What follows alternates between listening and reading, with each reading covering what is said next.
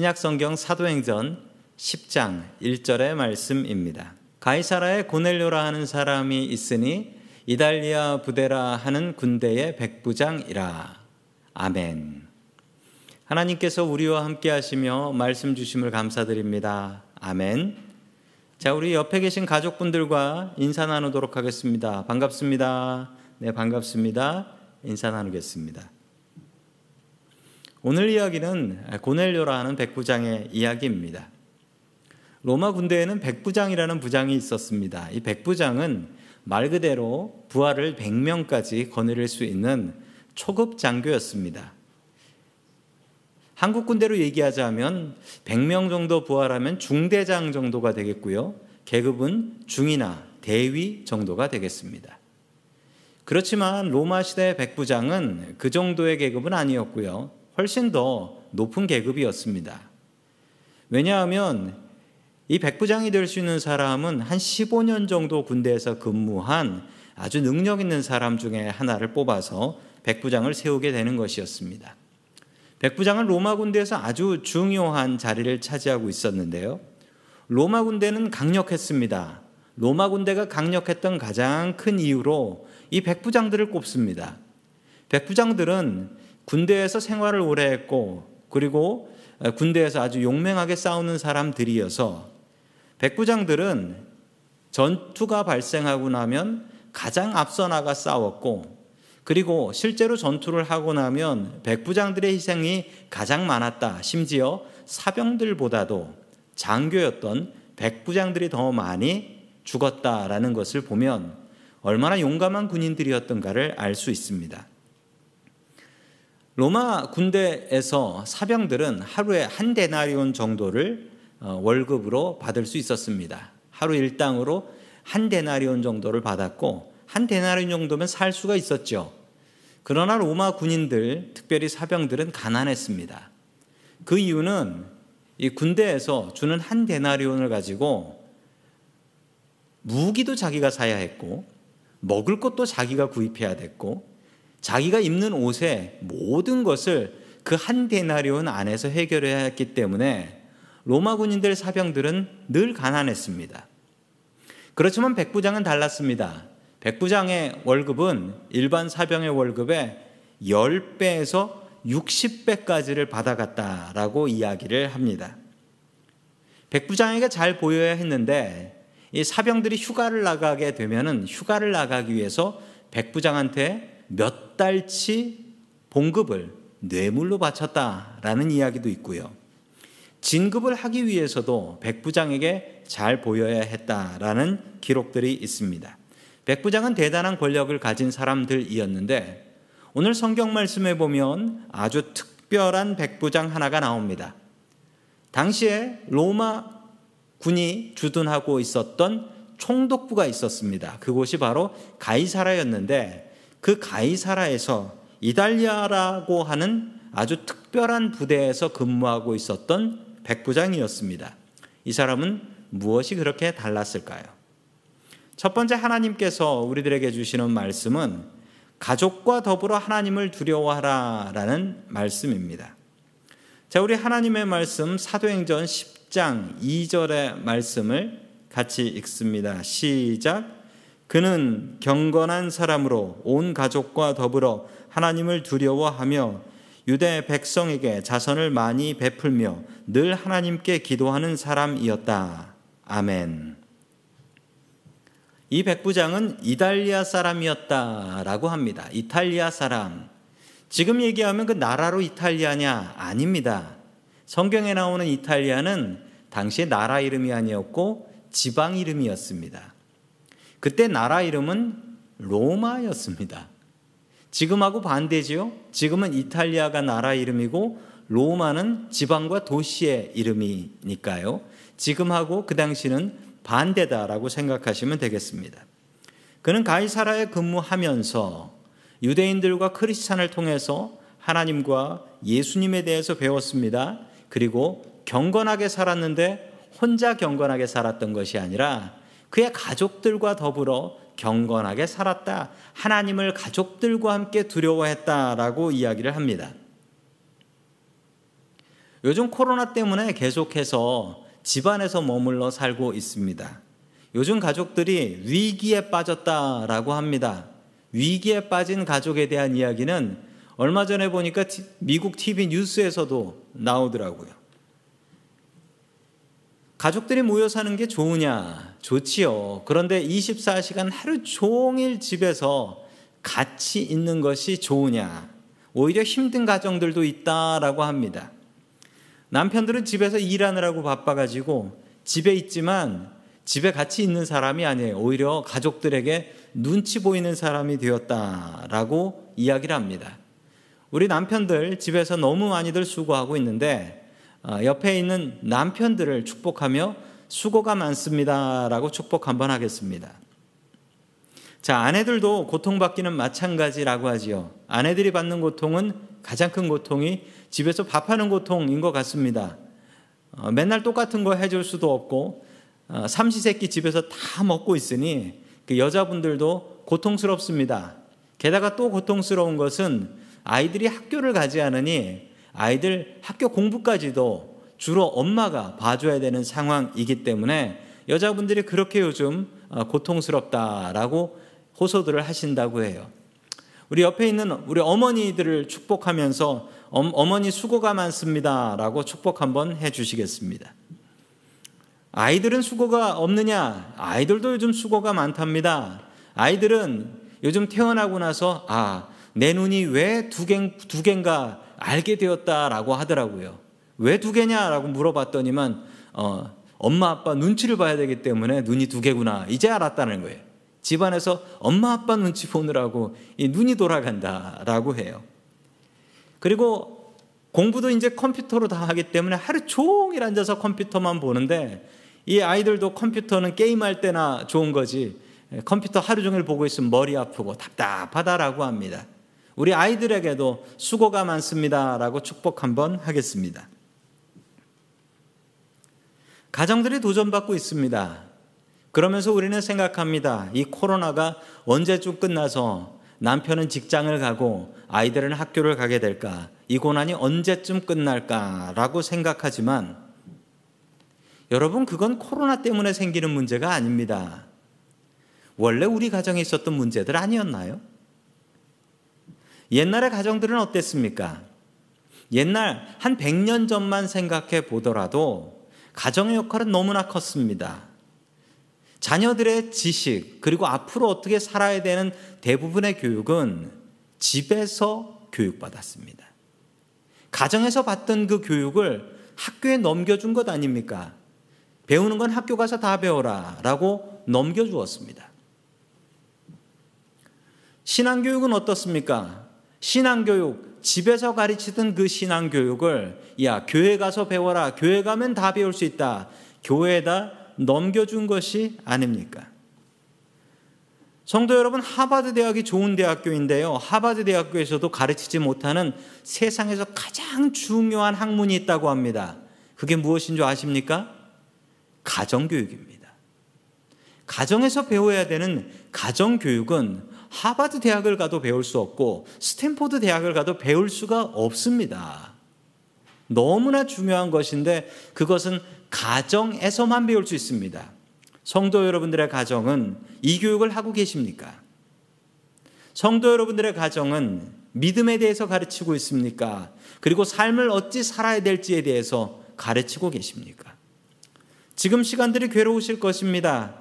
그렇지만 그 괴로움을 통하여서 가정이 바른 길로 걸어갈 수 있습니다. 믿음을 가르치는 가정이 될 수 있고요. 그리고 아이들에게 앞으로 인생을 어떻게 살아가야 될지에 대한 바른 밑거름을 놓을 수 있는 그런 기회가 될 수 있는 것입니다. 고넬료의 가정이 그러했습니다. 고넬료는 혼자 열심히 믿었던 사람이 아닙니다.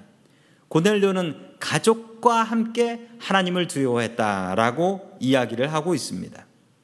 성도 여러분, 아이들에게 더욱더 많이 신경 써 주십시오. 부모님들의 역할을 다하시고 부모님들의 책임을 다하는 아, 저와 성도 여러분들, 우리 부모님들 될 수 있길 축원합니다. 아멘. 제가 전도사 때 일입니다. 제가 전임 전도사로 있었을 때가 있었는데요.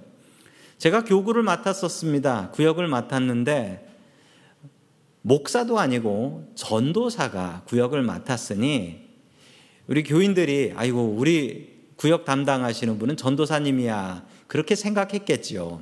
그런데 그 구역 감당하고 있었던 우리 교인들이 저를 참 귀하게 여겨 주셨고 저를 많이 기도해 주시고 키워 주셨습니다.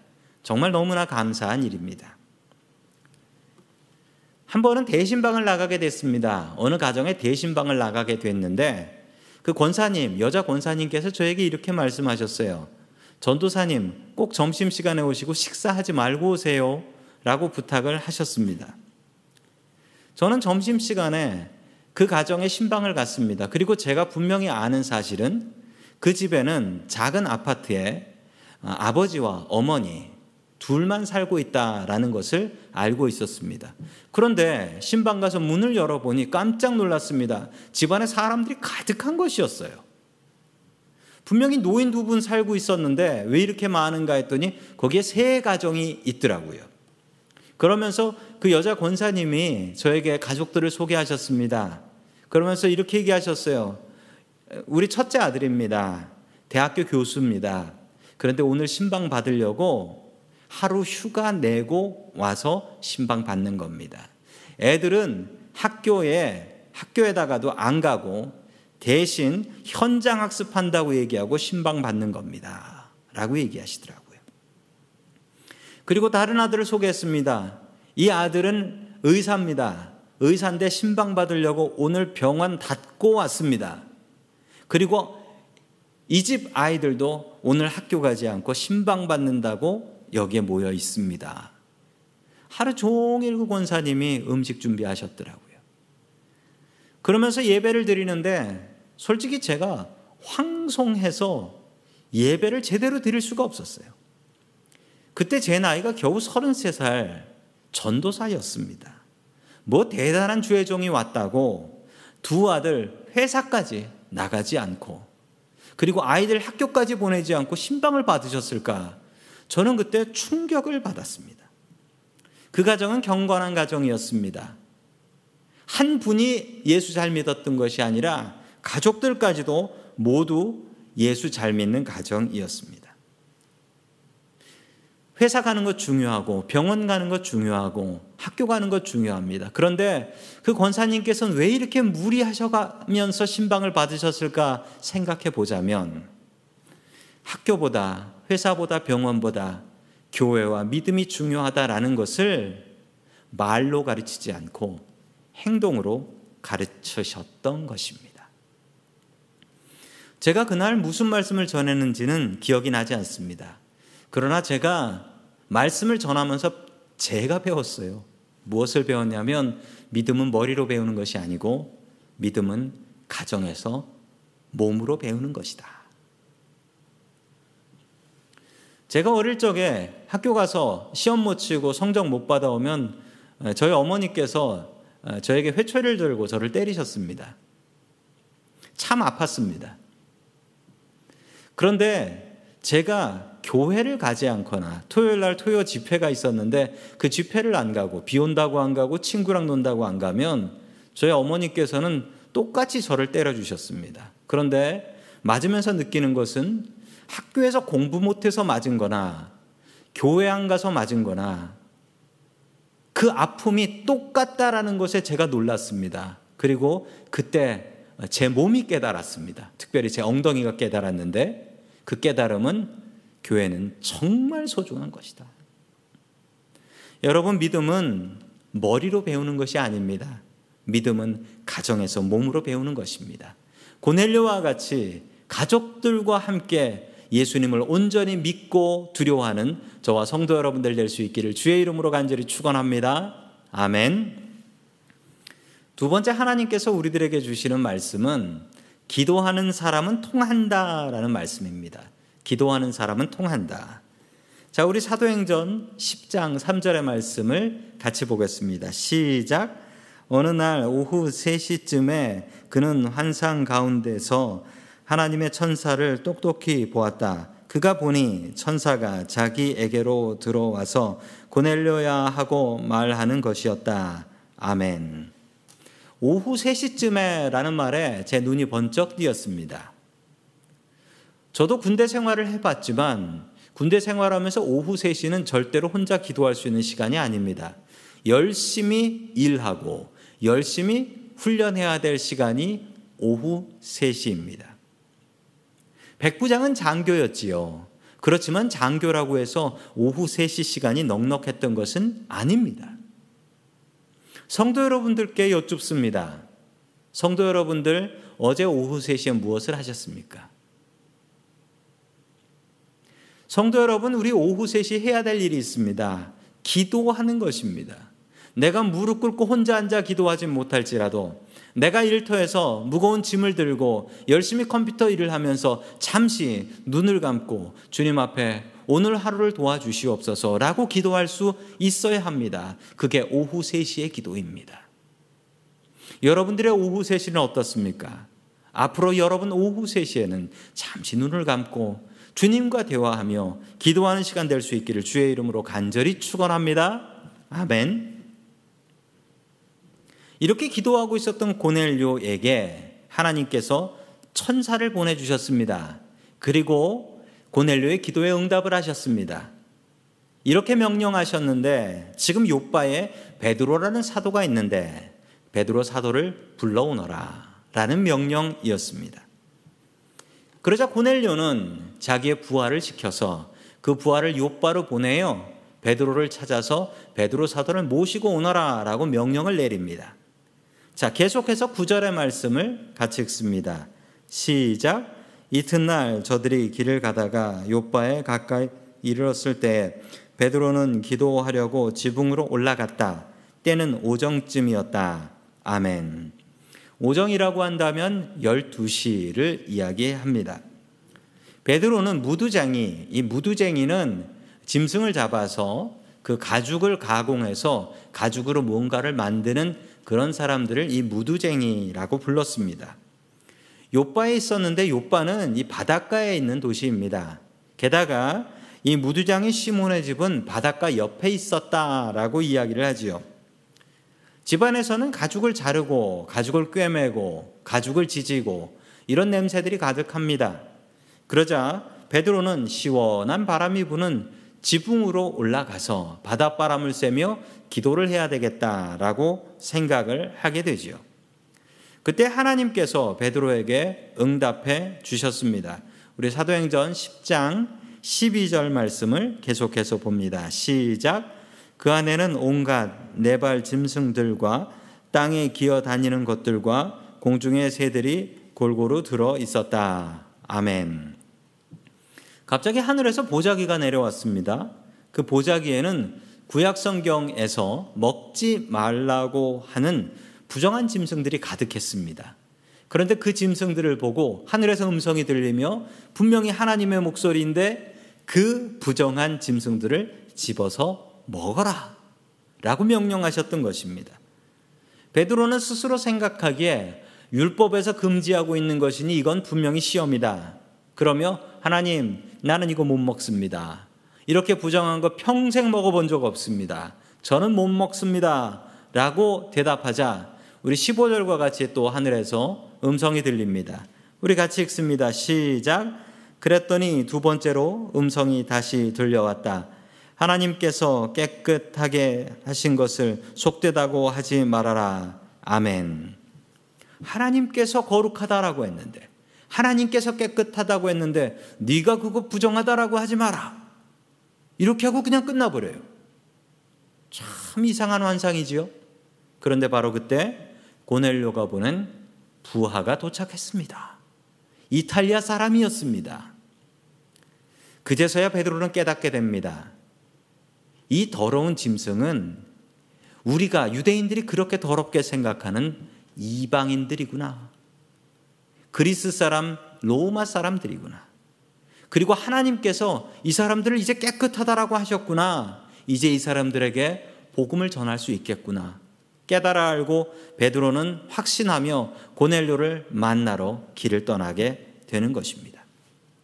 성도 여러분 여기서 공통점을 찾으실 수 있으셔야 됩니다. 고넬료가 기도하고 있었습니다. 베드로도 기도하고 있었습니다. 기도하는 사람은 연결이 됩니다. 기도하는 사람은 통합니다. 여러분 이것을 아셔야 돼요. 왜 기도하는 사람들끼리 통하는 줄 아세요? 기도를 다른 사람 듣게 해서 그런 것이 아닙니다. 기도가 통하는 이유는 내 기도를 하나님께서 들으시기 때문입니다. 하나님께서 들으시고 하나님께서 다른 사람을 연결해 주시는 거예요.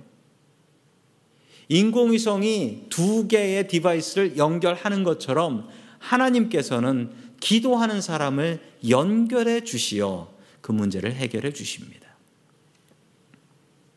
몇 년 전 이야기입니다. 몇 년 전에 어느 권사님께서 저에게 전화를 주셨습니다.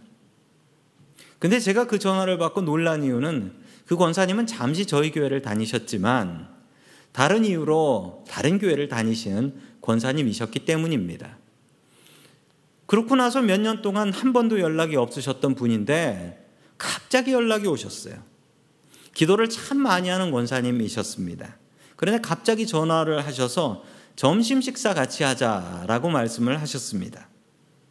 아, 몇년 만에 갑자기 연락 온 것도 이상한데 점심 식사 하자는 것도 무슨 어, 사연이 있나 보다라고 생각하며 나가서 만났습니다. 집사람하고 같이 가서 만나서 식사를 하는데 그 권사님께서 이렇게 말씀하시는 거예요. 하나님께서 목사님 밥 사드리래요. 그렇게 말씀하시더라고요. 왜 그러셨을까? 제가 그렇게 먹는 거 좋아하는 사람도 아닌데. 곰곰이 생각해 보니까 그때 제가 좀 어려움이 있어가지고 하나님께 간절히 기도했습니다. 간절히 매달리고 기도하고 있었는데 하나님께서 그 기도를 들어주신 것 같아요. 그래서 그 소문을 내주신 것 같고, 그래서 그 권사님과 그냥 다른 얘기 안 하고 점심 식사를 같이 하긴 했는데, 그 식사를 통해서 제가 참 많은 위로를 받았습니다. 그렇게 위로받았던 이유는 하나님께서 내 기도를 들어주셨구나. 그리고 하나님께서 기도하는 사람을 서로 통하게 해주시는구나. 제가 그 사실에 너무나 감사했습니다. 여러분, 기도하면 통합니다. 기도하는 사람은 통합니다. 기도하는 사람은 통하게 연결해 주십니다. 성도 여러분들 지금 코로나라는 고통 때문에 너무나 괴롭고 안타까우신 줄 압니다. 그러나 이럴수록 기도하셔야 됩니다. 하나님께서는 우리의 기도를 기억하고 계시기 때문입니다. 하나님 앞에 기도하십시오. 그러면 하나님께서 이 문제들을 해결하여 주실 것입니다. 간절히 주님 앞에 기도하며 응답받을 수 있는 저와 성도 여러분들 될 수 있기를 주의 이름으로 간절히 축원합니다. 아멘. 마지막 세 번째로 하나님께서 우리들에게 주시는 말씀은 어려울 때 구제하라라는 말씀입니다. 어려울 때 구제하라. 자, 우리 24절의 말씀 계속해서 봅니다. 시작. 그 다음 날 베드로는 가이사라에 들어갔다. 고넬료는 자기 친척들과 가까운 친구들을 불러놓고 그들을 기다리고 있다가 아멘. 아까 그 권사님의 가정처럼 베드로가 신방으로 온다고 하니까 친척들과 친구들을 모두 모아놓고 그 사람들이 기뻐하며 기대하고 있었습니다. 완전히 부흥회를 기다리고 있는 그런 성도들의 모습과 같습니다. 계속해서 25절과 26절 같이 봅니다. 시작. 베드로가 들어오니 마중 나와서 그의 발 앞에 엎드려서 절을 하였다. 그러자 베드로는 일어나십시오. 나도 역시 사람입니다. 하고 말하면서 그를 일으켜 세웠다. 아멘. 참 넌센스 같은 일이 벌어졌습니다. 그 높고 높은 로마 군대의 장교인 백부장. 이 백부장이 자기가 지배하는 식민지 백성 베드로 앞에 무릎을 꿇고 절을 합니다. 그 절하는 모습이 사람에게 절하는 모습 같지 않고 하나님께 절하는 모습 같아 베드로는 깜짝 놀라 이야기합니다. 저도 사람입니다. 저 하나님처럼 생각하지 마십시오. 이렇게 절하시면 안 됩니다. 라고 이야기를 합니다. 얼마나 기대가 많았으면 이랬겠습니까? 여러분들은 신방에 이런 기대를 하고 계십니까? 이런 마음으로 신방 받으십시오. 하나님께서 복 주시는 마음입니다. 자, 계속해서 31절의 말씀을 같이 봅니다. 시작. 말하기를 고넬료야 하나님께서 내 기도를 들으시고 내 자선 행위를 기억하고 계신다. 아멘. 하나님께서 특별하게 기억하시는 것이 있습니다. 아까도 말씀드렸듯 고넬료의 기도를 기억하셨습니다. 기도와 또 무엇을 기억하신다? 자선을 기억하신다. 하나님께서 기억하시는 것은 기도와 자선입니다. 왜 그러냐고요? 묻지 마십시오. 하나님께서 그러신다니까요. 그냥 그렇게 아시면 됩니다. 기도는 당연합니다. 내가 하나님 앞에 드리는 거잖아요. 그러니 하나님께서 당연히 아시는 겁니다. 그런데 구제는 왜 그럴까요? 여러분, 구제는 우리가 하나님을 돕는 게 아니라 사람을 돕습니다. 그런데 이것을 하나님께서 기쁘게 보신다라는 말씀입니다. 우리는 흔히 생각하기에 예수 잘 믿으면 기도 열심히 하고 예배 잘 드리면 끝이다 생각합니다. 그렇지 않습니다. 예수 잘 믿는 사람은 구제 열심히 됩니다. 특별히 지금과 같이 어려운 때 우리는 도움이 필요합니다. 그러나 한번 생각해 보셨습니까? 내가 도울 사람은 누가 있는가 생각해 보셨어요? 지난 한 달간 저희들은 예배를 모여서 드리지 못하고 있습니다. 예배를 못 드리면서 우리들의 영적인 슬럼프가 옵니다. 그것이 참 마음이 아프고 또 제 마음 속에 또 드는 걱정이 있는데 그 걱정은 교인들이 이렇게 모여서 예배 드리지 못하니까 또 헌금 못 하시는 분들도 계시고 교회 재정이 자꾸 자꾸 나빠져서 그 이것이 걱정이 됩니다. 그러면서 마음속으로 아, 앞으로 교회를 어떻게 해야 되나라는 근심과 걱정이 듭니다. 그러던 중에 감사하게도 저희 샌프란시스코 노회에서 어려운 각 교회들을 돕겠다라고 나서서 조금씩 도와주기로 해 주셨습니다. 너무나 감사했습니다. 그런데 노회에서 지침이 내려왔는데 무엇이라고 내려왔냐면 교회가 힘든 것은 알지만 이럴수록 교회는 어려운 사람을 도와야 합니다. 이럴수록 목사는 어려운 사람들 도와야 됩니다. 라는 지침이 내려왔습니다. 제가 그 지침을 보고 깜짝 놀랐어요. 그러면서 스스로 생각하기에, 아, 나 힘든 거, 우리 교회 힘든 것만 생각하면서 교인 힘든 거, 그리고 길에 있는 노숙인들 힘든 거, 이거 신경 쓰고 도와야 되는데 이것은 내가 놓쳤구나. 너무나 안타까웠습니다. 그래서 지난 부활절 날, 부활절 날 선물을 준비해서 우리 어르신들 인사 다니면서 집에는 들어가지 못하니까 문 앞에서 신방하고 기도했습니다. 또 우리 어린 아이들, 우리 어린 아이들도 부활절인데 아무것도 없으면 안 될 것 같아서 아동부에서 선물을 준비해서 이 아이들에게도 나가서 선물을 준비해서 나눠줬습니다.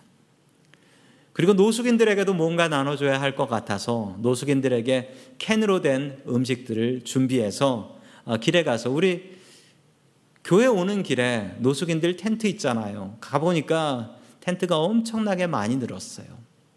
아마도 직장 잃고 돈 없는 사람들이 자꾸 길에 나오는 것 같아요. 사람들이 자꾸 늘어나고 있습니다. 가서 음식들 나눠 드리는데 한 젊은 여자분, 청년 같은데 텐트에서 나오시면서 너무나 기뻐하며 감사하고 그 노숙인들이 다 모여들더라고요. 참 잘 나갔다라는 생각을 했습니다. 지금 우리 모두가 다 힘든 때입니다.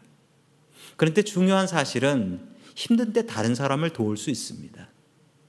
힘들지 않은 사람은 도울 방법이 없어요. 그런데 힘든 사람은 아주 쉽게 도울 수가 있습니다. 성도 여러분들 주변에 도움이 필요한 사람은 누구입니까?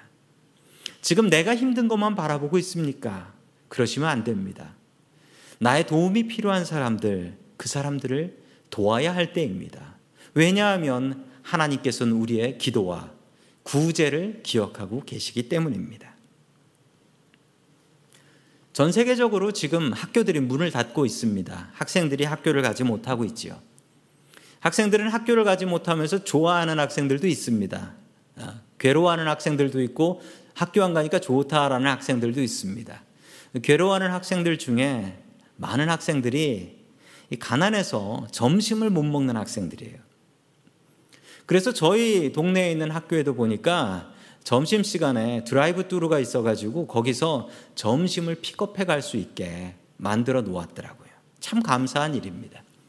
이 이야기는 이번 주에 영국에서 있었던 이야기입니다. 영국에도 학교의 문을 닫았는데 학교는 문은 닫았지만 무료 급식은 준비를 해서 나눠 주었습니다. 그런데 참 이상한 일은 선생님 담당 선생님이 나눠 주고 있었는데 너무 많이 안 가져가는 거예요.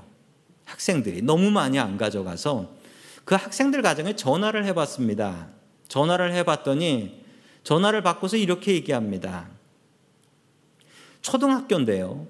아이들이 어려서 혼자 길을 못 나가요. 그리고 저는 할머니랑 사는데요. 저는 할아버지랑 사는데요. 너무 가난해가지고 우리 집은 차가 없는데요. 스쿨버스가 안 다니니까 학교를 못 가서 이 점심을 받아올 수가 없는 것이었습니다.